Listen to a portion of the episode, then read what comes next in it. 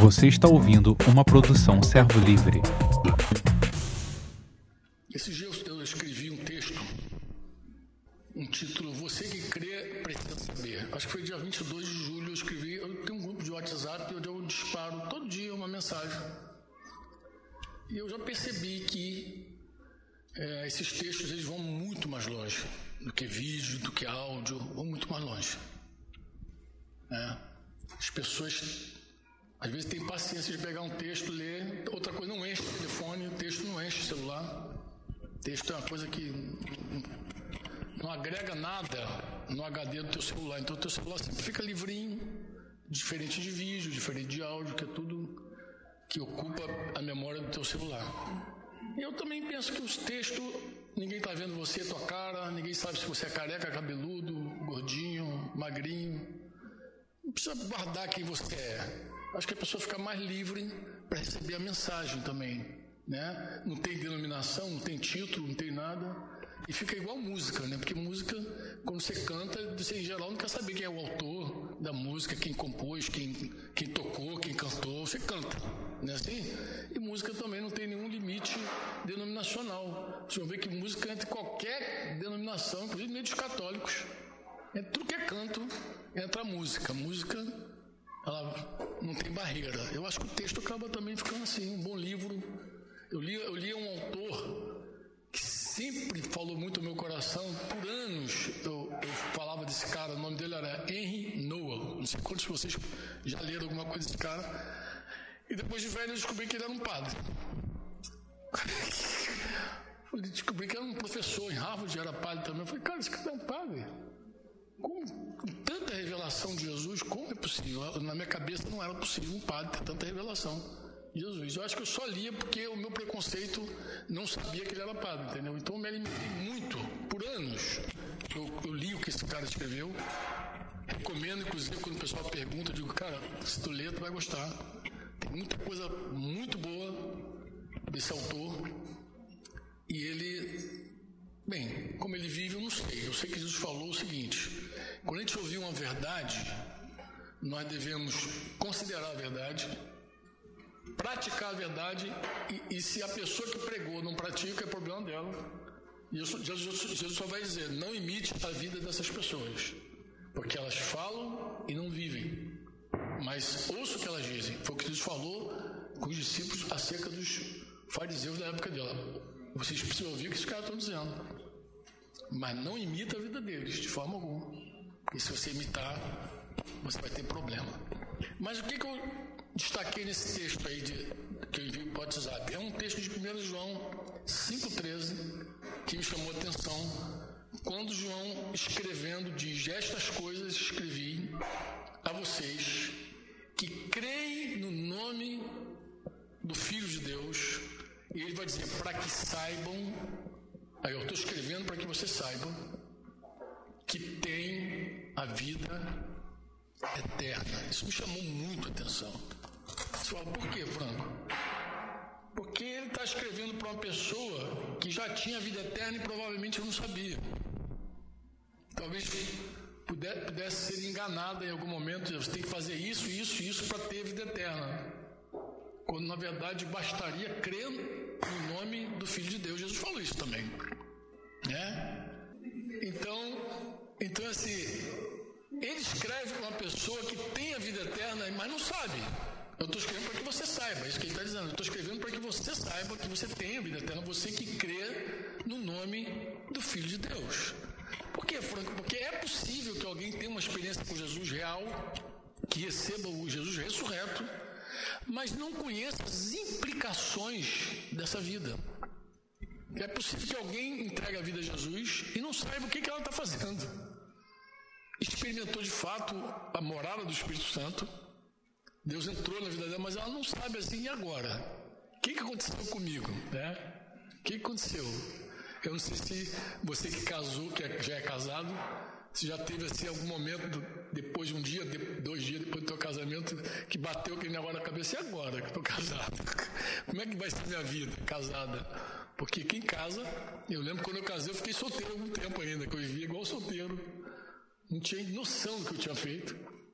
e segui casado solteiro. Então aprontava toda, seguindo, achando que a vida era igual. Levei tempo para entender que eu estava casado. Que eu tinha uma pessoa comigo, do meu lado, que eu tinha que amar, respeitar. Ah, bem, isso aí depois quando Jesus entrou, né? Mas no primeiro momento, era ser casado ser solteiro para mim era indiferente. Para você ter ideia, eu saía de casa e não falava para minha mulher para onde estava indo. O problema dela.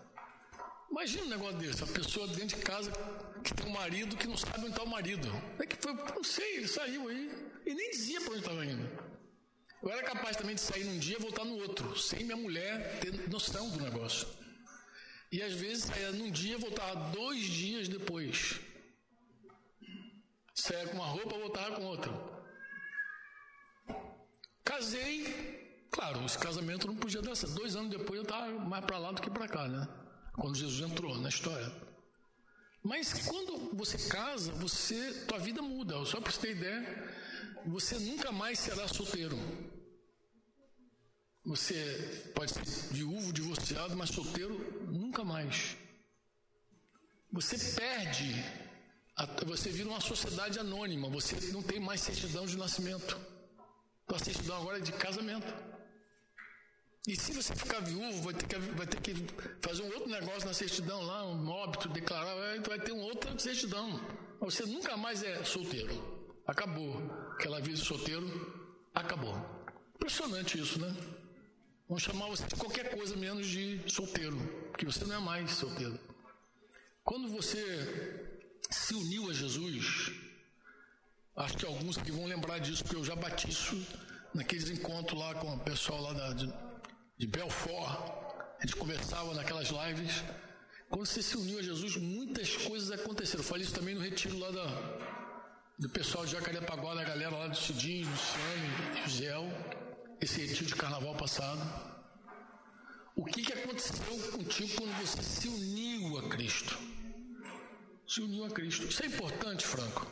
É fundamental. Fundamental. Porque a tua identidade depende disso. Você precisa saber o que, que houve com você. O que aconteceu na tua vida. Porque tem gente que se une a Cristo, por exemplo. Imagina alguém que se une a Cristo e ela segue na prostituição, por exemplo. Um cristão pode seguir na prostituição? Que, que sabe? Por que não? Por que não, pô? Prostituir é um negócio. Todo mundo ensina que é legal, a escola fala, a faculdade ensina, né? Por que, que o cara não pode mais se prostituir? Porque a igreja não deixa? Por que, irmão? Porque quando você se uniu a Cristo, você foi comprada por Ele. Você, estava, você pertencia a um, um senhor perverso chamado pecado. E Jesus, quando ele derramou sangue, a Escritura diz que ele comprou você com o sangue dele você passou a ser dele, propriedade exclusiva dele. Você passou a ser uma coisa chamada santo. Santo vem daí. Santo é separado para Deus. Então você não era santo. Você não era santa. Mas você se tornou propriedade exclusiva. Você se tornou um santo.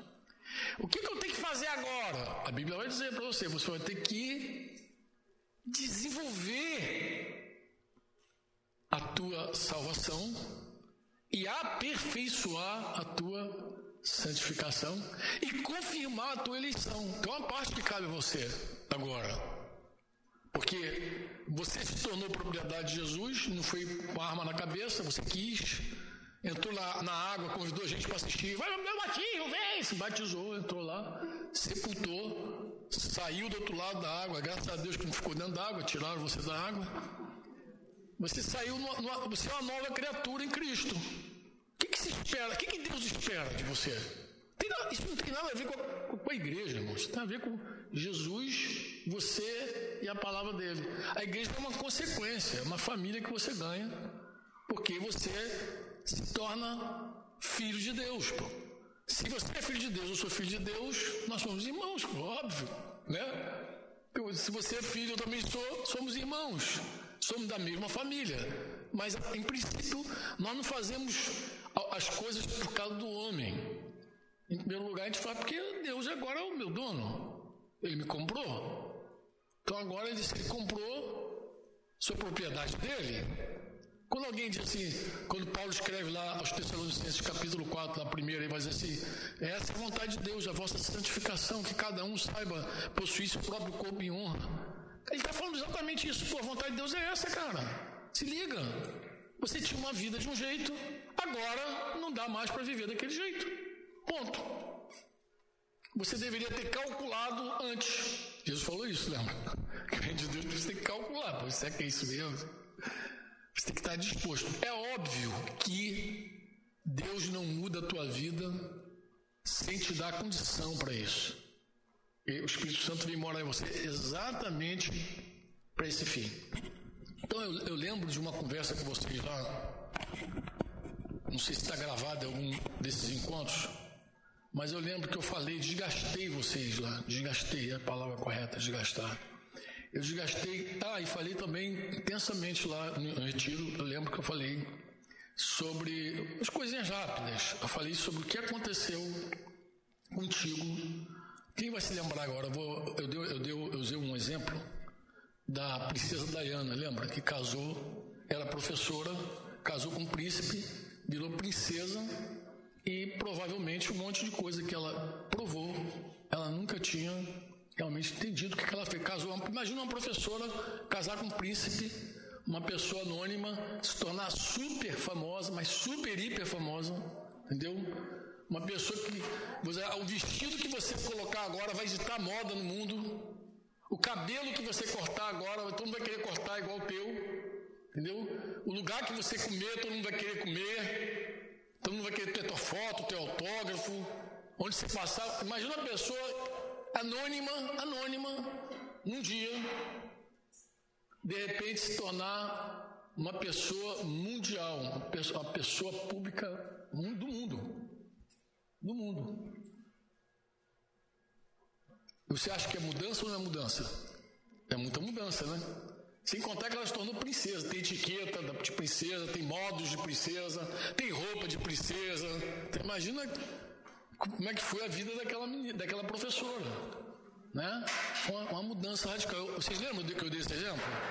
Mas eu falei com vocês que nós fomos comprados pelo sangue, redimido, redenção pelo sangue. Não sei se vocês lembram dessa expressão. É assim: se eu fui comprado pelo sangue, quantos foram comprados pelo sangue?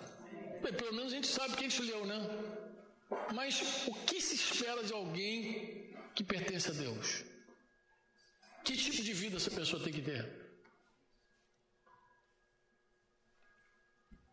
Eu não tinha. É por isso que eu falei que eu quero pegar carona lá na, na moedinha lá, né?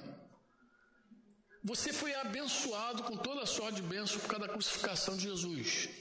Mas não é bênção material, a Bíblia não fala de bênção material, fala de toda a sorte de bênçãos espirituais. Efésios 1, lembra? Qual é a diferença, Franco, das bênçãos materiais para as bênçãos espirituais?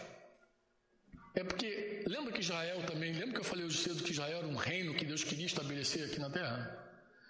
Israel era um reino na terra que tinha bênçãos na terra e maldições na terra. Tudo era da terra. Se tu vê a lista de bênçãos, tudo aqui, na terra. Mas também a, a forma que Deus tratava com Israel também era tudo na terra. Só que nós somos outra coisa. Nós somos do reino de Deus que João Batista, diz a Bíblia, era o maior homem nascido de mulher. E o menor do reino é maior que João Batista, só para você ter ideia. A tua vida no reino te coloca acima de João Batista ou Batista. Então, o que Deus faz é o seguinte: uma vez que eu te comprei, eu espero que você viva como minha propriedade exclusiva, nação santa. Lembra disso? Uma vez que eu te abençoei com toda a sorte de bênçãos espirituais, eu espero que você viva uma vida de uma pessoa abençoada. Nem sempre você vai ter tudo, porque Deus não prometeu riqueza para você. Essa história não é do, do, Evangelho do Reino, não tem nada a ver com o Reino de Deus. Ele prometeu para você vida eterna. Lembra que João fala? Vocês têm, têm vida eterna. Ele prometeu a você o Espírito dele morando em você. Não tinha nas bênçãos de Israel lá, essa bênção, o Espírito Santo vai habitar em você. O Espírito Santo ele vai estar aí no meio de vocês, mas não habitar. Não, no nosso caso, aconteceu dois milagres. Eu fui regenerado, regenerado é nasceu de novo. Você nasceu de novo, teu espírito ganhou uma nova vida e o Espírito Santo veio habitar em você. A terra que recebe chuva, lá Hebreus 5 se ela não dá o fruto, ela está perto da sua maldição, diz a Bíblia. Por quê? Porque ao receber o Espírito Santo, Deus espera um fruto bom. Que fruto alguém pode dar quando ele recebe o Espírito Santo? Lá, lá no retiro, eu falei de bênçãos espirituais, porque você se tornou herdeiro de Deus. Eu falei que você se tornou, era inimigo, se tornou amigo, foi reconciliado pela morte e salvo pela sua ressurreição. Está lá, Romanos 5,10. Eu falei também com vocês, naquela oportunidade, que porque nós fomos amigos e comprados, nós nos tornamos filhos. Aí alguém falou: cheguei ao ápice. Não, você não chegou ao ápice. Paulo diz que nós somos filhos hoje, a gente nem sabe o que vai ser depois, mas ele diz o seguinte: que porque é filho, recebeu o Espírito. Aí sim, chegou ao ápice. Por quê? Porque o Espírito Santo morar em nós é o ápice da vida. Ó, se você começar a ler a Bíblia e começar a ler o livro de Atos e ver o avivamento de Samaria, logo depois do capítulo 5 ali, você vai ver uma coisa assim espetacular que aconteceu. Logo depois que Paulo começa a perseguir a igreja, Estevão morre na sequência, a igreja se esparrama, vai até Samaria, Filipe vai junto, começa a acontecer vários sinais, maravilha, milagre lá em Samaria. Um monte de gente se converte, se converte um mágico lá. O cara, o mágico se batizou, seguiu no meio da igreja, o cara estava todo contentinho, até o dia que chegaram os apóstolos. Quando os apóstolos chegaram lá, o que, que os apóstolos faziam? Oravam para que as pessoas recebessem o Espírito Santo. Quando aquele mágico viu a imposição de mãos e as pessoas receberam o Espírito Santo, o que, que o mágico fez?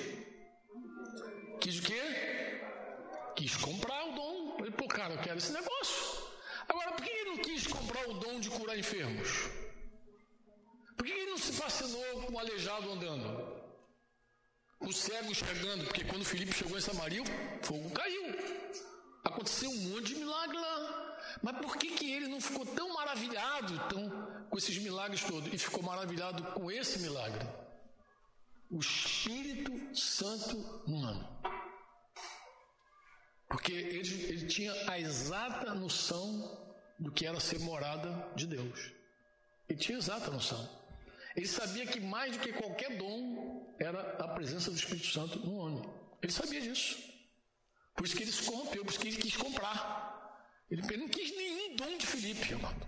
Nenhum dom de Filipe. Ele quis o impor das mãos dos apóstolos para as pessoas receberem o Espírito Santo. Você já orou por alguém que recebeu o Espírito Santo, você orando e pondo as mãos? É maravilhoso, não é? É ou não é? Claro que isso não é exclusivo de, só dos apóstolos. Você ora, Deus bote. Enche a pessoa fica mar... É maravilhoso o negócio. Mas, quando o cara viu aquilo, ele falou assim: Meu Deus, é isso que eu preciso. Por quê? Porque alguém que recebe o Espírito Santo é tudo. Você chegou ao ápice. É o maior tesouro, diz Paulo diz que é um tesouro incalculável em um vaso de barro. É a partir do Espírito Santo que a vida do cara muda. Se o Espírito Santo não entrar, ninguém muda, coisa nenhuma. Ó, se o Espírito Santo não entrar, o que, que vai acontecer? Nós vamos ser religiosos, tentando imitar Jesus. Sabe que a gente vai ficar parecido com joio? Muito parecido com trigo, mas não é trigo. Então, uma pessoa esforçada, querendo ser crente, discípulo de Jesus, ela se torna um joio. Porque ela faz a coisa no braço. Um dia ela vai cansar, inclusive. Porque ela faz no braço. Uma pessoa que nasceu de novo, recebeu o Espírito Santo, ela vai de glória em glória. Ela sabe que não é de um dia para o outro. Mas ela tem vitórias, fracassos, também tem, que não é só vitória, tem dia que ela apanha. Mas quando ela apanha, ela clama ao Senhor, pede misericórdia, ah, Jesus tem misericórdia de mim. Deus recomeça contigo, reacende a chama e segue na tua vida mais um pouquinho e você não desiste, ele vai contigo. É assim ou não é assim? Agora, se você quer imitar a vida cristã, sem o fogo, você se torna um joio. Você se torna uma coisa religiosa, escravo da tua própria carne. É feio demais, é ruim demais, amado. Porque não dá para ser santo sem o Espírito Santo. Ó, não dá nem para ser justo. Eu escrevi um texto hoje falando sobre isso. Que tem gente que quer fazer a coisa justa para parecer justo. Mas quem é que foi justificado por obra? Ninguém. Então como é que a coisa acontece, Franco? Acontece assim: Jesus tem que entrar, você tem que nascer de novo. Essa vida regenerada te dá condição de ser morada do Espírito. Quando o Espírito Santo está ali, aí tudo começa a mudar. Pode ser devagar, pode ser um pouquinho mais veloz, as coisas começam a acontecer. Amém? É aí que eu quero chegar contigo. É aí que eu quero chegar. Eu quero chegar assim com você. Se o Espírito Santo entrou na tua vida, quem é o Espírito Santo? É Deus. Diga, o Espírito Santo é Deus. Diga, o Espírito Santo é Deus. Ele mora em você. Mora mesmo? Mas tá bom, esse Deus que nós veneramos, amamos, mora em você, qual é a essência dele? Amor. A essência do Espírito Santo é amor. Jesus jamais diria para você: ame teu inimigo, se não derramasse amor em você, o Espírito Santo. Só que esse amor não tem nada a ver com sentimento, amados. Não é aquela coisa de mulher apaixonada. Tem nada disso, mano. Tem nada a ver com isso. Porque mulher gosta de negócio, inflama, né? Tá apaixonada, coitada. Mas assim, esse amor bíblico não tem nada a ver. O Espírito Santo, quando fala assim, é amor, a gente não pensa logo em emoção, sentimento. Amado, não tem nada a ver com isso. Nada. O Espírito Santo é capaz de entrar na vida de um casal e restaurar o romance, aquele amor, aquela paixão. O Espírito Santo pode fazer isso. Mas ele não é isso. Ele não é isso. O Espírito Santo é uma chama, é um amor, e ele é sacrificial. O Espírito Santo ele vai sempre apelar para você morrer e o outro viver. Você abre mão da tua vontade para ver o outro ser edificado. O Espírito Santo ele sempre vai te levar para o matadouro, como levou Jesus. Como é que Deus amou o mundo, deu seu filho que emoção tem nisso? Que Deus amou o mundo de tal maneira que deu seu filho e sacrificou o próprio filho. Que amor é esse? Eu ouvi um ateu dizer: Eu não quero um Deus desse que mata o próprio filho. Falou assim na, na, lata. Como é, que eu, como é que esse Deus mata o próprio filho e quer que eu siga ele? É porque ele não entende o amor. Óbvio. É claro que esse ateu não entende o amor. Ele não sabe o que é amor. Ele não sabe o que é renúncia abrir mão pelo outro. Por exemplo, quando a Bíblia diz assim: marido, ame sua esposa. O cara que está em crise sentimental com a mulher, ele vai dizer: pô, esse cara é doido, eu já pensei nisso. Paulo era meio biruta. Mas assim, Paulo não está falando de paixão. Paulo está falando, marido, dê a tua vida a Deus pela tua esposa. É isso que ele está dizendo. Olha, se santifica por ela. É isso, é isso que é amar como Cristo amou. Por eles eu me santifico. Lembra de João 17? Então, ele não está falando de nada que a gente não possa fazer por uma escolha e pelo poder do Espírito Santo que está em nós. Romanos 5,5 diz que a esperança não confunde, porque o amor de Deus ele é derramado em nossos corações pelo Espírito Santo que nos foi otorgado. Ou seja, o Espírito Santo sempre vai dar um gás na gente de sacrifício, de entrega. Ele sempre, ó, se depender do Espírito Santo, todo casamento é salvo. Porque sempre vai dizer assim: se humilha. O Espírito Santo vai, vai dar outro caminho para você. Está lá no conflito lá conjugal. O Espírito Santo vai dizer: vai lá, cara, vai lá, se, se empodera. O Espírito Santo vai te falar isso, se empoderar. Fala sério, vai. a mulher da Fátima Bernardes vai falar: o Espírito Santo, não. O Espírito Santo vai dizer: morre. O Espírito Santo vai dizer: cala. Na tua cabeça, às vezes isso não faz o menor sentido. Como que eu estou aqui no litígio, um negócio tão difícil, eu tenho que renunciar minha vida por essa pessoa? Isso não tem o menor sentido para nós. Por quê? Porque o mundo ensina outra coisa. O mundo diz que é, é lei de Murici, cada um traz de si, cada si, o mais forte vence. É isso que o mundo vai dizer. Vai lá, é, é eleição, é eleição, né? evolução, né? Mas que também tem uma eleição. Você vai lá e o mais forte vai prevalecer. Quando que o mundo vai dizer o mais fraco vence? Os humildes serão exaltados. Quem se humilha é exaltado, quem se soberbece cai. Mas o reino de Deus é assim. Mas o reino de Deus só é assim, amado, porque o Espírito que vem morar em nós nos dá toda a condição para isso. Se ele é amor, diga: o Espírito de Deus é amor. Não, para acordar, fala assim: o Espírito Santo é Deus. Diga aí: Deus é amor. Olha a equação. Ó, o Espírito Santo é Deus. Você crê nisso? Agora diga: Deus é amor. Agora diga assim: Deus mora em mim. Se você fala isso, que Deus mora em você, é óbvio que você está dizendo, o amor mora em mim. Eu tenho, tenho uma história que não sai da minha cabeça, né? Estou numa reunião da igreja na casa lá em Curitiba, lá chegou um camarada sem a esposa. Chega sem a esposa já fico preocupado. E a cadeira falou, não, mas até o Zé buscar pé. Aí começa a conversar e tal, e o cara falou, eu tomei uma decisão. Eu falei, qual foi a decisão? A decisão é que eu não aguento mais, essa mulher não dá mais não, já deu.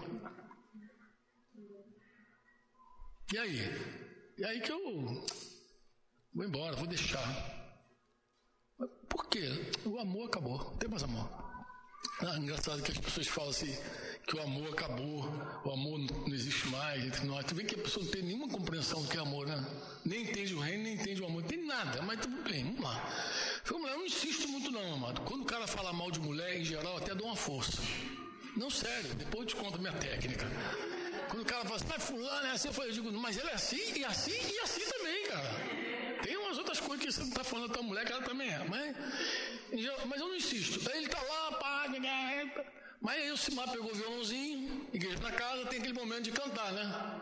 E o Simar, inspirado pelo Espírito Santo, começou a cantar: Deus é amor, Deus é amor, Deus é amor. Música de Azaf. E aí tá irmãozinho: Deus é amor. Deus é amor, Deus é amor. Falei, pô, coisa linda que Deus é amor. Tá contraditório toda a vida. Mas aí no finalzinho lá, depois de repartir a palavra, puxei num cantinho, falei, é, você estava cantando assim aquela canção do Azaf, Deus é amor. Ah, a música é linda, né? Eu falei, é. Tu acredita nisso mesmo? Claro, pô, Deus é amor. Falei, Deus é amor, e como é que você falou que não quer mais tua esposa porque o amor acabou? Aí ele ficou assim, grilinho, né? Cri, cri, cri, cri. Aí, é, aí eu falei, ó, tem duas possibilidades. Aí ele, qual? A primeira é de você estar tá certo. O amor acabou. Você pode estar tá certo. Mas como que eu posso estar certo se Deus é amor? Aí ele mesmo quis reverter a coisa. Eu falei, não. A Bíblia diz que a gente pode entristecer o Espírito Santo, Efésios, e Tessalonicenses 5 diz que pode apagar o Espírito Santo. Você pode estar certo.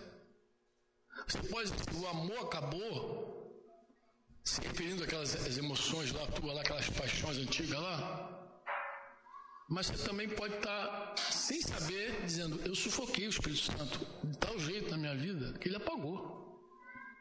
Porque se o Espírito Santo apagar, 1 Tessalonicenses 5, não apague o Espírito. Se o Espírito Santo apagar, cadê o amor?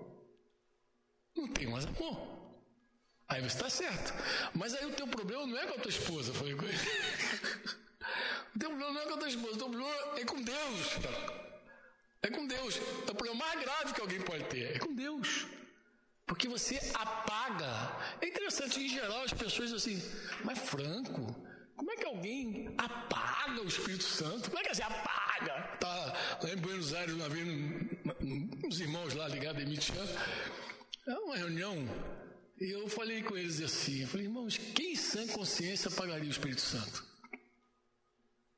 Qual cristão dizer, hoje eu vou decidir, hoje eu decidi, vou apagar o Espírito Santo. Quem, quem que pensa um negócio desse? Ninguém pensa um negócio desse, não é verdade? Sim ou não? Sim ou não? Ninguém pensa, vou apagar o Espírito Santo. Claro que ninguém pensa em apagar o Espírito Santo. Então por que, que Paulo está dizendo não apague? Será que ele está falando com algum retardado, algum doido? Não.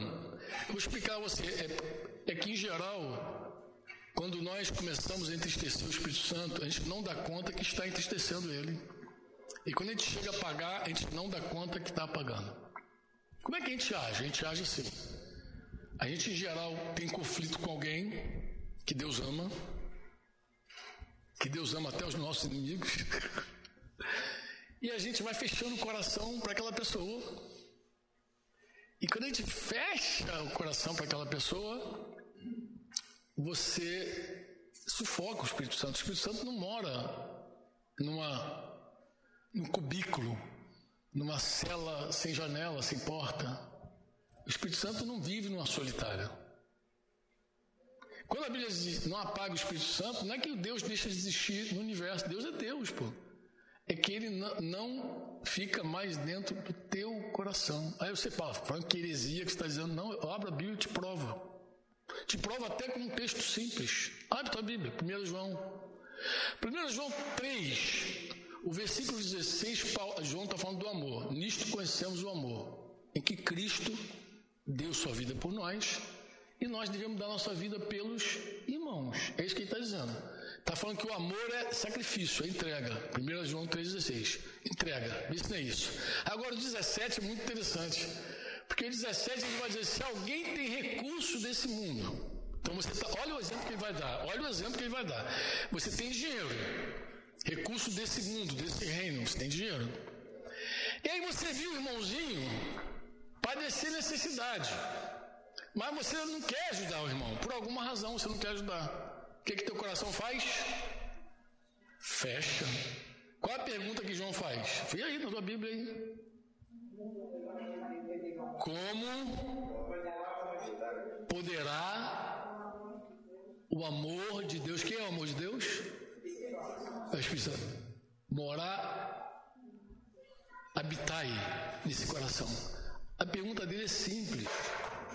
É assim: você viu a necessidade, por alguma razão você fechou o coração. Tem razão para fechar o coração para alguém necessitado? Tem. Eu vou te dar uma, pontual. Eu já, eu já vivi esse drama. Por que, que tu acha que eu sei esse texto? Eu sei esse texto porque eu já apanhei nele. Apanhei não teria Eu nunca vi esse texto. Eu já li trocentas vezes e nunca entendi. A coisa foi assim. Caiu um temporal no Rio. Eu morava ali em Realengo. Caiu um temporal no Rio. Agora vou morar aqui em Campo Grande, aqui, você vizinho aqui de alguns. Caiu um temporal no Rio e tinha um irmãozinho que morava perto da nossa casa, que a igreja tinha feito uma casa para ele. A igreja literalmente fez a casa para ele lá, de vínculo de modesto lá na época, juntou todo mundo lá daqueles vínculos, literalmente fez uma casa. E a irmã chegou lá em casa, depois do temporal, e falou: Cara, o negócio lá tá feio, lá tá, tá goteira para tudo que é lado, contei até as goteiras, 18 goteiras. Para 18 goteiras é muita goteira, cara. E quem já morou em casa que chove e entra água, você sabe exatamente que é ruim. Eu, eu morava com minha mãe no barraquinho ali em Magalhães, minha mãe, quando estava na rua que caía temporal, nosso coração apertava. Porque a gente sabia que podia encher. E enchendo, levava tudo. Eu perdia tudo, perdia. O que tivesse embaixo, perdia. Então a gente tinha que ter uma ideia assim, ó. Como não tinha esses aplicativos de tempo para você ver, vai chover, não vai chover. Saiu de casa, se alguém tivesse memória, coloca as coisas para cima. Tinha que colocar para cima, porque senão. Foi. Falei para Denise, falei, Denise, a gente estava num, num, projeto de comprar um carro para Denise, levar as crianças para a escola, que ela tinha aprendido a dirigir. Eu falei, vamos nesse projeto aí, vamos ver. Porque ela estava me quebrando toda hora, ficava um carro e eu ficava no busão, né? Eu falei, vamos, vamos, vamos, vamos aí, vamos ver o que, a gente faz. E eu estava com a economia aí pontual para fazer isso. E aí depois desses 18 goteiros, o que aconteceu? Falei, Denise, vai morrer aí dentro do carro. Fulano tá com 18 goteiras, 18 dele. Já pensou? É panela, é balde, é tudo. O cara coloca tudo ali para parar. E fiquei lembrando, por que, que, essa casa não tem telhado? Tem laje, não tem telhado? Será que os irmãos fizeram meia boca o negócio, não terminaram o trabalho? Bem suma, nem vou falar com o Modesto, vou falar com ninguém, esse é problema nosso. Tá aqui, é nosso vizinho, é nosso próximo, vamos resolver essa palma. Combinamos de fazer o, o teto, o telhado dele lá. Chamei ele lá em casa, e aí, filhão, 18 cutelas, nota feia. Vamos fazer o seguinte, vamos mostrar aí um telhado para tua casa? É, vamos mostrar, faz um orçamento lá, ó, vai ali, calcula tal, deu um trabalho para ele fazer, né? Vai lá ver o telhado que vocês querem, coisa e tal, aí, aí na hora de pagar me chama. E ele saiu dali com essa missão e voltou com outra história. Ah, você quer? Você está falando com minha mulher? A minha mulher não quer, não quer telhado agora não. Eu falei, não. Não, ela quer fazer um terraço lá, que a gente tem mais ideias assim, tá, tá, tá, tá.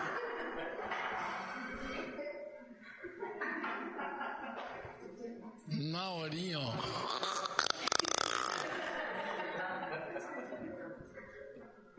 Falei, coração virou um coracebo.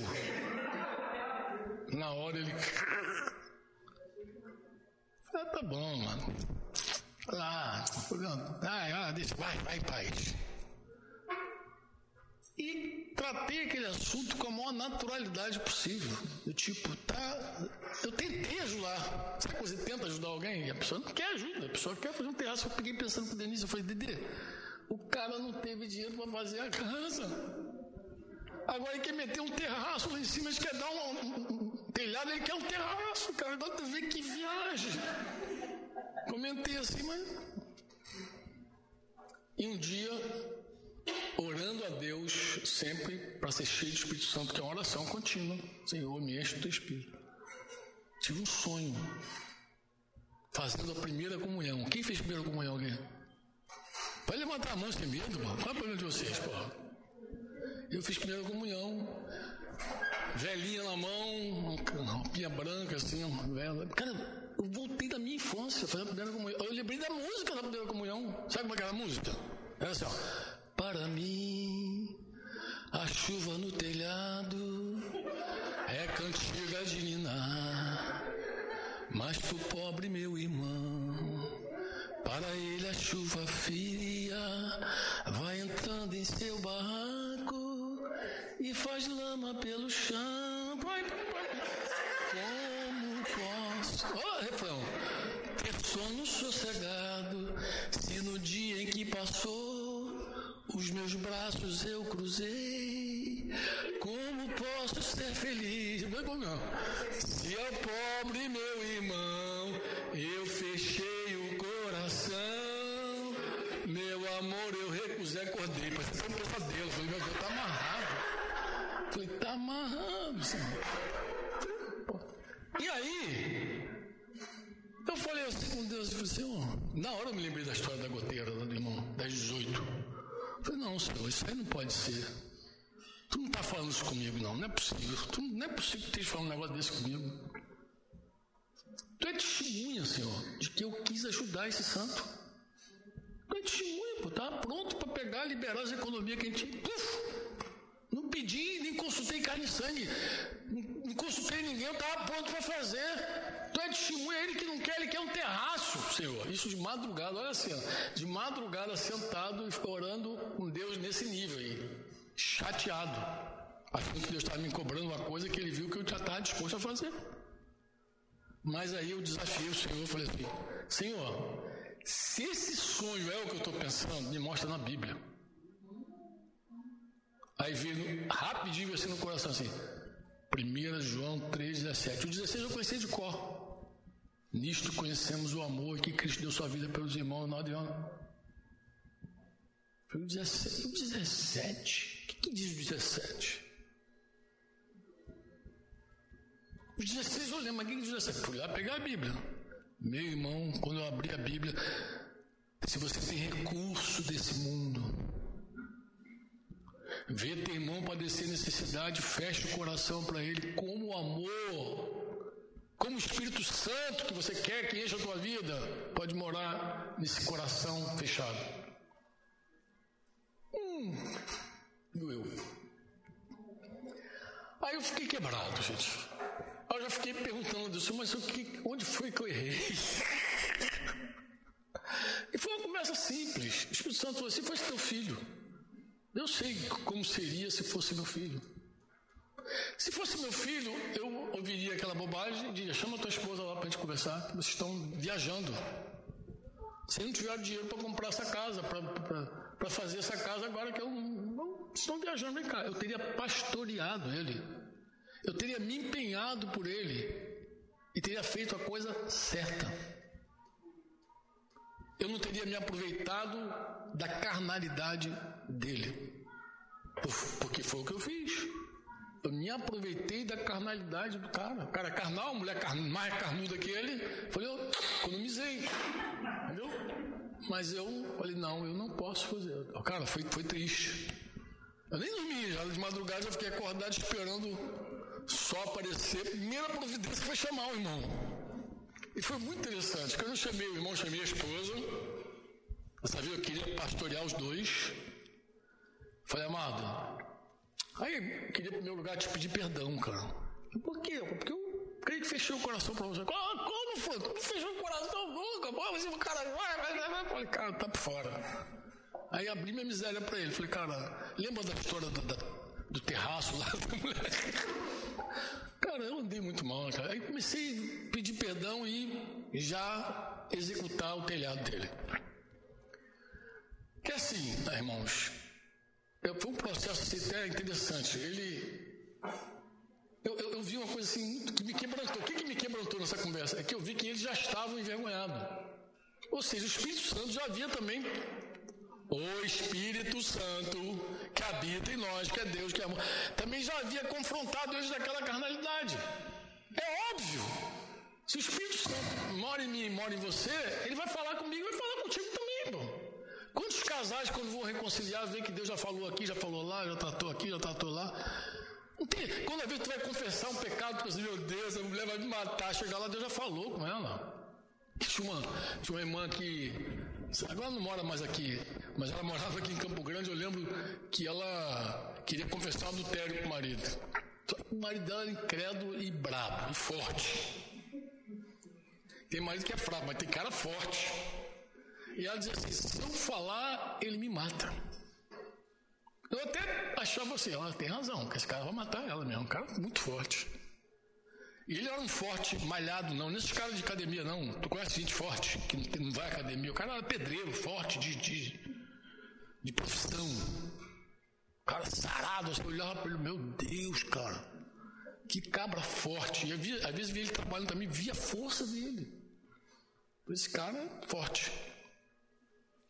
E ela dizia: o dia que eu confessar, ele me mata. E o pecado dela tinha sido com o irmão dele. Então era tragédia familiar, o negócio era... Mas ela estava muito convicta de que ela tinha que andar esse caminho. Porque o Espírito Santo entrou nela e o Espírito Santo deixou claro que ela não se queria diante em trevas. Que Deus não constrói sobre a ruína da mentira, da mentira, do engano. A palavra diz que não tem como você avançar na vida espiritual, prosperar, se você está escondido e metido na, na mentira. Diz que aquele que oculta os seus pecados jamais prosperará. Aquele que confessa e deixa alcança a misericórdia. Então ela estava aflita demais. E nós tínhamos um encontro da igreja que aconteceu ali, nós fizemos esse encontro. Como a gente não tinha local, então todo final de semana a gente inventava um canto. A igreja aquela igreja, como é que dá o nome? Nômade, não? O pessoal chama. É que é itinerante, a igreja itinerante. Igreja itinerante. Mas o pessoal está dizendo que é aquele pessoal que não tem, não tem igreja. Nós somos a igreja. A gente não tem, a gente é. A gente vai para onde a gente quer. A gente ia lá. Eu lembro que a gente foi lá para Tijuca, A gente foi lá para o ginásio lá, Tijuca, para uma reunião. E a gente meteu um ônibus ali em Campo Grande, Casa de Cidinho, sempre foi um lugar movimentado, metemos um ônibus, bufo, chamo de gente. E quem foi junto nesse dia? O marido dela. Tava já simpático assim, entrou no, no, no, no, ônibus, ó, hum, vazou lá para Chegou lá, o cara recebeu a palavra e foi cheio do Espírito Santo. Então tu pensa num camarada que sai incrédulo de casa, vai para uma reunião, crê em Jesus e volta para casa cheio do Espírito Santo. Pensa aí, pensou? É no sábado. Agora, domingo, ele chama Cidinho lá para ter uma conversa com o Cidinho. E Cidinho me liga. Ele falou assim, Cidinho, olha, duas coisas que eu queria conversar contigo. O que, que, é? Primeiro eu queria dar uma oferta, eu queria dar um dinheiro. Como é que é esse negócio de dar dinheiro? Nunca ouviu. E Cidinho explicou ele rapidamente, basicão de honrar Deus com as suas premissas, então, honra Deus, então, deu basicão para ele lá, e ele então fez um envelope e disse que no domingo à tarde estaria indo numa reunião na casa do Cidinho lá e queria participar com a igreja e entregar o dízimo dele, dízimo, imagina, né, dízimo. Aí tá. A mulher se encheu de fé e falou: é hoje, hoje não. E Cidinho falou: Franco, hora que o negócio hoje vai pegar, é hoje. Todo mundo, todo mundo orando, o que vai ser hoje? É hoje. Era uma noite de domingo. Então, a mulher se encheu de fé, de coragem, porque tem que ter fé e coragem. E aí chegou lá, confessou para ele aquele adultério. E os irmãos ficaram só esperando ver a reação dele. E ele falou assim: Olha, Ontem à noite, quando eu cheguei em casa, já batizado com o Espírito Santo, cheio de Deus da reunião, Deus falou comigo duas coisas. Na verdade, falou três. Ele falou: pega um dinheiro e entrega uma parte do que você ganha trabalhando. A segunda coisa que ele falou: você vai ter que perdoar a tua mulher. A terceira coisa que ele falou: você vai ter que perdoar a teu irmão. Tu crê um negócio desse? Pergunta para Gin Solange, pessoa que me viu. Gente, o Espírito Santo entra, ele se antecipa. Ele prepara. Quando você está orando, Deus já está trabalhando, gente. É impressionante. Então, quando eu fui falar com aquele casal, eles já estavam quebrantados. Eu fiquei muito envergonhado. Mas por que eu estou falando isso? Eu estou dizendo o seguinte, irmãos. Põe atenção no que eu vou dizer. A hora que o amor de Deus vem morar em nós, ele arruma a casa. É o amor de Deus. Diga comigo assim: amor para cima. Diga amor para cima. Amor, amor para dentro. Amor para fora. É isso que acontece. O Espírito Santo ele te leva a amar Deus como ninguém. Tu fica alucinado. Né? Tu quer amar Deus, quer vira beato. Vira beato. Ama Deus o tempo inteiro. Só fala de Jesus, aquela coisa. Ele coloca um amor no teu coração pela igreja. Gente que você nunca viu mais gorda. Você começa a amar, quer levar para tua casa. Quer carregar no colo os crentes. É um negócio inexplicável, é de tudo que é lugar, de países diferentes, é um negócio inexplicável. Te dá um testemunho de que é teu irmão. E também ama o perdido. Você começa a compadecer de gente que você diz, meu Deus, a pessoa precisa de Jesus, urgentemente, do amor de Deus. Amém ou não? Como é que são os primeiros passos? Eu vou lembrar você. Você, cheio de Espírito Santo, lembrou que tinha alguém que brigou com alguém, brigou com alguém no trabalho. Como é que o Espírito Santo faz? Mas não tem nem professor para isso. O Espírito Santo já te convence que você tem que resolver aquele problema. Aquela inimizade não vai seguir. É assim ou não é assim? É ou não é? Aí você vai lá resolver, não posso ficar brigado, mas não. Mas isso aí, amados, é o começo de uma jornada. A vida com o Espírito Santo, o batismo com o Espírito Santo não é o fim, é o começo. Ele quer te guiar a toda a verdade. O Espírito Santo quer levar você por caminhos maravilhosos de fazer a vontade do Pai.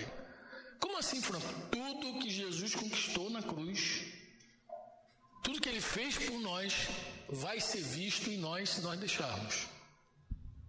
Vai ser visto entre nós se nós deixarmos. E vai ser visto através de nós se nós deixarmos. Os únicos capazes de impedir esse fluir somos nós com a nossa carnalidade. Mas se a gente topar, abrir o coração e morrer, vai fluir. O que, que é igreja bonita? Eu vou dizer que é a igreja bonita é a igreja que ama. Ama Deus, ama os irmãos, ama a família, ama o mundo. Ama os perdidos. Essa é a igreja bonita. Que ama. Mas não é aquela coisa melada, não. É amor que fala a verdade, é amor que confessa, é amor que perdoa. Porque perdoar não tem nada meloso de perdoar. Já teve que perdoar alguém? Fortemente, uma ofensa grave, uma traição. O que, que tem de alegre nisso? O que, que tem de meloso nesse negócio romântico? É, perdoei meu marido, ele me deu três facadas nas costas, mas está perdoado. Ninguém faz isso com alegria, gente. Perdoei minha mulher. Ninguém faz isso com alegria, ninguém faz isso com alegria. Eu falei do Amadinho hoje cedo. Vocês conhecem o testemunho do Amadinho, conhece? Quem não conhece aqui? Quem nunca ouviu a história daquele irmão que falou mais cedo lá? Ele fala assim: aquele irmão sequestrou a mulher dele dentro de casa e queria matá-la. Ele queria matar aquela mulher, ia bater na mulher, bater no, no outro cara que teve um envolvimento com ela e ia matar. Ia matar os dois, os dois. Ele, ele, ele tinha uma empresa de segurança. Ele era forte, ele está magrinho agora, mas ele era muito forte. E é aqueles caras que partiam e decidiam tudo. Por isso que eu falei que eu estava com medo de me jogar pela janela, entendeu? Pessoal tem certeza na casa daquele cara, tá bom, eu vou, mas cheguei me jogar pela janela, eu li logo, assistir a grade. Falei, tem grade, pelo menos não vai me jogar. Mas assim, o cara estava pronto para tudo. Ele estava pronto para tudo, tudo, tudo. Como é, que, como, é que, como é que o pedido de socorro chegou a nós? Foi assim. Nós fazíamos uma reunião de com a igreja num lugar itinerante, lá em Coroa Grande. Dessa vez era verão, vamos para a praia. Viram? Igreja itinerante tem essas vantagens, né? Quando é verão, vai para a praia, quando é inverno, vai para outro canto, aí vai andando. E estava lá na, em, em Coroa Grande, lá num clube, e aí o Espírito Santo soprou e um monte de gente começou a confessar um monte de coisa assim publicamente. Então você imagina uma reunião onde a pessoa levanta assim e diz assim: Olha, eu traí você, eu te enganei, coisa e tal. E a esposa de Amadinho do Sônia estava visitando aquela reunião. Quando ela viu aquela ali, ela ficou chocada, escandalizada. Ela de origem batista olhou aqui e falou assim: Como que esse pessoal é maluco? Esse pessoal é doido. E falou assim para a pessoa que levou ela: Nunca mais eu quero vir aqui. E aí a pessoa atendeu. E ela depois até falou: tem uma pessoa que saiu daqui escandalizada. Eu falei: o que, que eu posso fazer se os caras querem confessar pecado publicamente? Eu não posso fazer, eu não posso impedir alguém dizer, oh, me perdoa porque eu te traí, me perdoa porque eu fiz isso, me perdoa porque eu fechei o coração. Não posso impedir. As pessoas estão pegando o microfone e pedindo para confessar, eu deixo. Mas em suma, quando ele descobriu a infidelidade dela. Ele não descobriu, na verdade, ele descobriu mesmo. Foi uma coisa que contaram para ele. Ele saiu da rua acreditando que ia dar um aperto na mulher e ela ia cuspir, não deu outra. Chegou lá, apertou ela, ai, contou para ele, ele falou: Vou matar, vou matar você, vou matar o cara que era um funcionário dele. Que ele ensinava o cara. Ele tinha, ele tinha um, um aspecto perverso de ensinar o cara a pegar a mulher desamada. Eu vou te, vou te ensinar como é que tu pega a mulher mal amada. Ele dava essa escolinha do professor Raimundo pro cara, pro funcionário dele. Entendeu? Então aquilo juntou na cabeça do negro e ele falou: vou matar esse cara, vou matar ele, vou matar a outra. Sequestrou. Quando ela está sequestrada, ela pede socorro. Pede socorro. E quem que ela lembrou? Não, Luzinha, de quem você acha que ela lembrou? Que levou naquela reunião de maluco, que tem um monte de gente confessando adultério sendo perdoado. É lá que eu vou. Aquele pessoal vai me ajudar de algum jeito. Aí a gente era vizinho. Me falaram, Franco, tem um caso assim, um cara que sequestrou. Ah, vai lá, eu falei, vamos embora, em nome de Jesus. O Espírito Santo entra. Olha, porque, como é que a gente chama o Luiz hoje? Amadinho. Porque ele é um amado. E é difícil você estar perto dele e não gostar desse nego. Ele é muito amado. E abraça, beija. Onde ele vai, arrasta uma montoeira. É assim ou não é assim? Bem, você conhece bem que tem parente, né? Está dentro do contexto. Cara, essa história, ele começava a contar nos encontros de casais, falar abertamente, o pessoal saia chocado. Porque ele não estava ali para perdoar. Mas quem é que perdoa com alegria? Ah, não, efusivo não. Você perdoa por amor. E o amor é sofrido. O amor é sofredor. O amor não é romântico, ele é sofredor. Tudo crê, tudo sofre, tudo suporta, tudo espera. Não tem nada a ver com o amor desse mundo, gente. Nada a ver com o amor desse mundo. Quem abre o coração para perdoar está disposto a sofrer, chamar de palhaço, otário, otária, por outras pessoas e pela própria consciência, pelo diabo também, seu, seu trouxa. Como é que tu vai deixar um negócio desse em branco na tua vida? Claro que ninguém perdoa assim aplaudindo. Ninguém confessa aplaudindo. Tu acha que a pessoa quer confessar o pecado do outro? Vai lá agora, estou feliz, hoje eu vou confessar lá que eu fiz mal, que eu roubei meu patrão, tá? Contando para os irmãos aqui. Os caras que roubaram a empresa, depois ia lá confessar. Daniel estava contando também a história dele aí, de restaurar, de furtar da empresa. Depois, poxa, cara, está errado, é Deus na minha vida entra, o reino entra, né? O dia que o reino entra, o Espírito Santo, o Espírito Santo ele alinha a gente com esse reino maravilhoso que o mundo não conhece.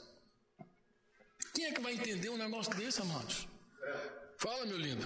O Amadinho conta que nessa ocasião que você foi lá, foi rápida a visita? Assim, foi. E ele falou que ia matar, que estava decidido que não ia ninguém. Você falou assim: não, você não vai matar ninguém, você vai ser um pastor. Foi isso. Cara, que ódio. Foi isso mesmo. Foi a visita uma das mais rápidas que eu fiz. Mas foi muito interessante. Na casa dele.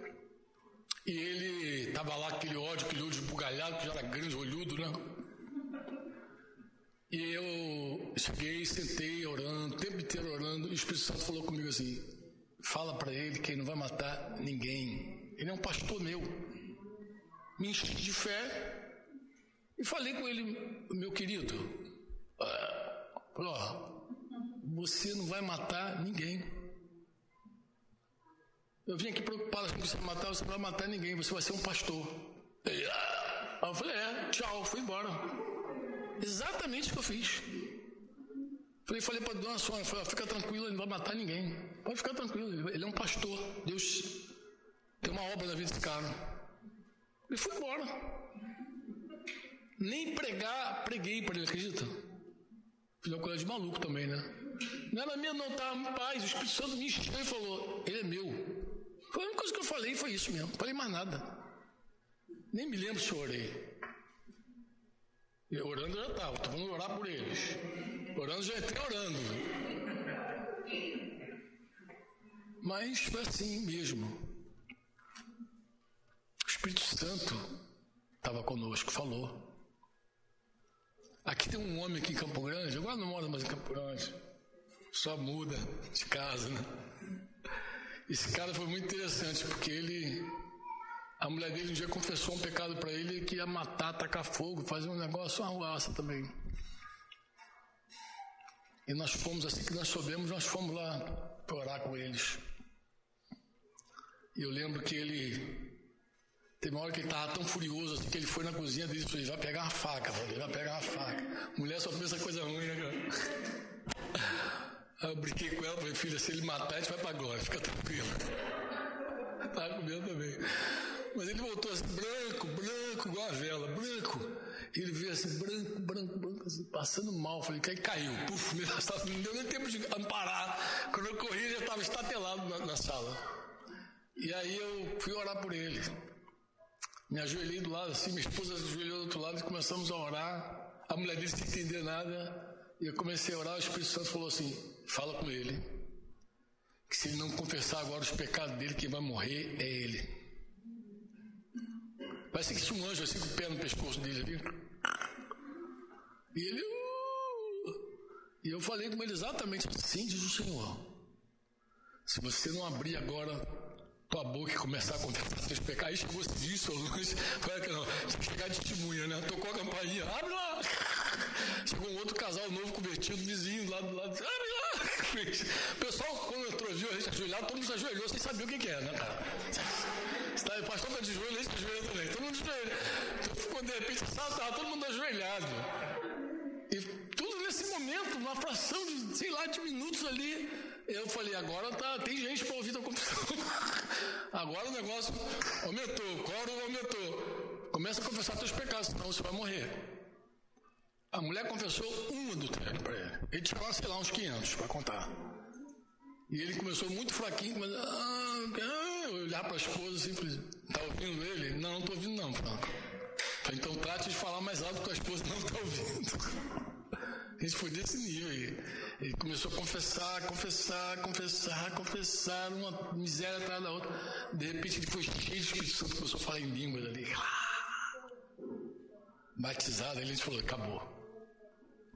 Aquele cara que era um amigo do Evangelho, eu falei, eu fiz um trato com ele, eu falei, se você perdoar tua esposa, porque você recebeu o poder para isso, eu vou ser sempre teu amigo. Se você não perdoar tua esposa, não tem por que a gente tá insistindo contigo. Porque você recebeu o poder de Deus para perdoar. Claro que é sofrido. De vez em quando ele tinha crise, falar comigo. Claro, hoje já se passaram muitos anos. Tem mais de 30 anos segue casado, ah, estavam se divorciando, já tem essa confusão. Tá no meio de um processo de divórcio. Ele restaurou, perdoou, Deus entrou, Jesus entrou literalmente nessa família. Hoje são avós, daqui a pouco são bisavós, são avós, tem filhos espalhados por aí no mundo. Ganharam muito dinheiro também, porque era pobre, ficou rico. Ainda bem que os ricos que eu conheço eram tudo pobre na época. Nem pode dizer se te conheci rico, te conheci pobre. Depois tu ficou rico. Mas assim, Deus fez uma obra muito maravilhosa. Porque o Espírito Santo entra e é assim, amados. O Espírito Santo. Mas o amor não tem nada a ver com emoção, euforia. Pode ter um momento de alegria, de riso, mas também tem momento de lágrima, de dor. E segue sendo amor. Porque o amor tudo sofre. Amém? É o amor que te leva a restaurar os relacionamentos. É o amor que te converte teu coração, teu pai e os pais e os filhos. É o amor que faz isso. Não é outra pessoa. É o Espírito Santo que promove tudo isso. Esse amor restaurador. É o amor que permite a gente ver as feridas saradas, as cadeias quebradas. É o amor que faz isso. É como aquela canção que diz: No poder do teu amor. A gente pensa que o amor não tem poder, mas o amor tem poder. Na verdade, é o poder, é o amor. O poder, tudo que Deus quer, tudo que Deus espera que seja feito, só será possível pelo amor. O Espírito Santo derramado em nossos corações. Termino dizendo assim, ó. João 17, 21 é a oração de Jesus, você lembra? dizendo, Pai, que eles sejam um. Você é casado? E Jesus, Jesus falou que estava orando pelos discípulos e pelos que iriam crer nele. Então orando por nós. Que eles sejam um. João 17, 21.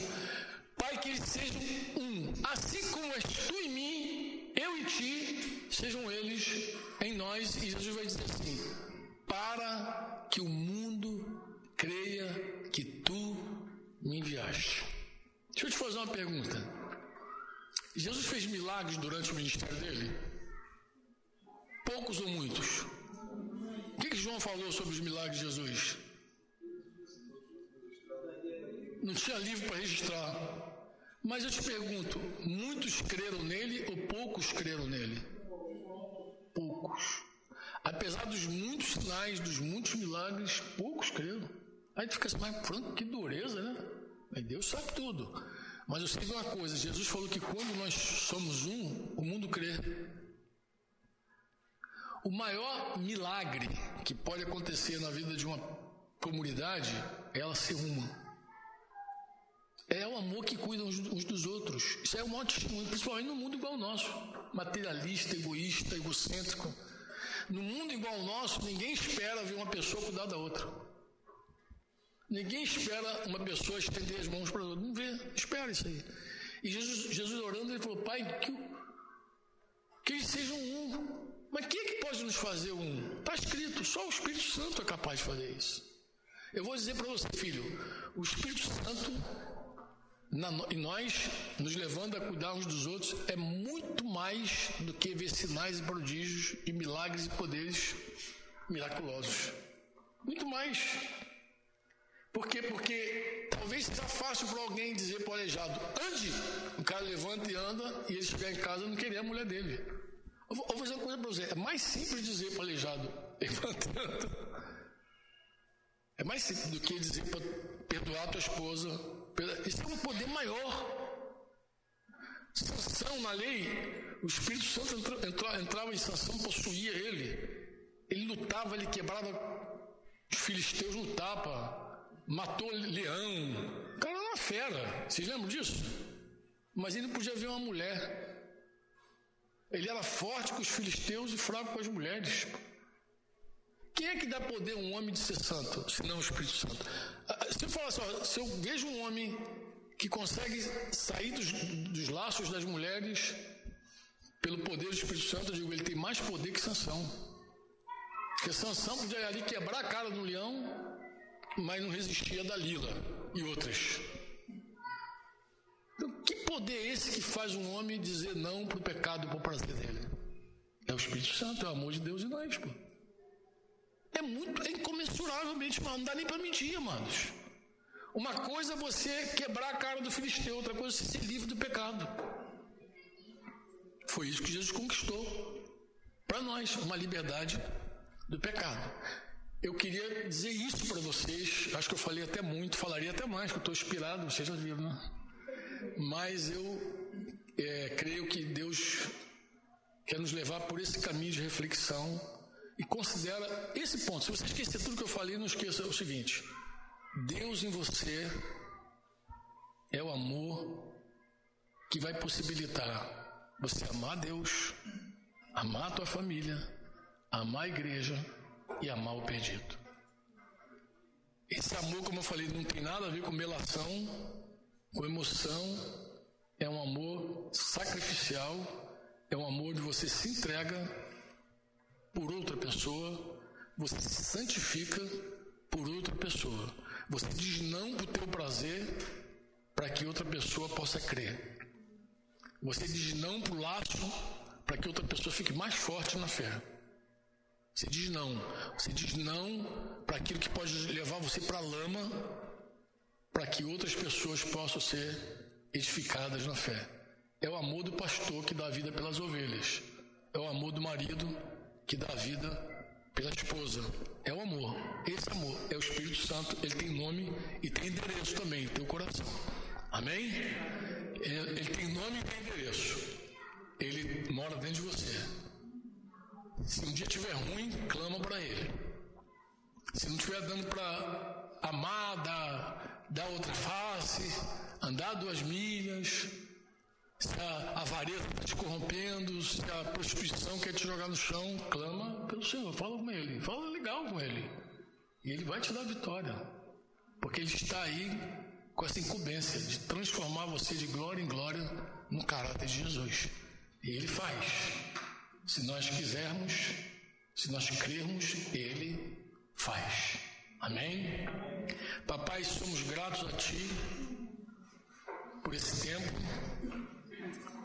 Quero te pedir, Pai, em nome de Jesus, que tu nos conduza em triunfo, conforme está escrito.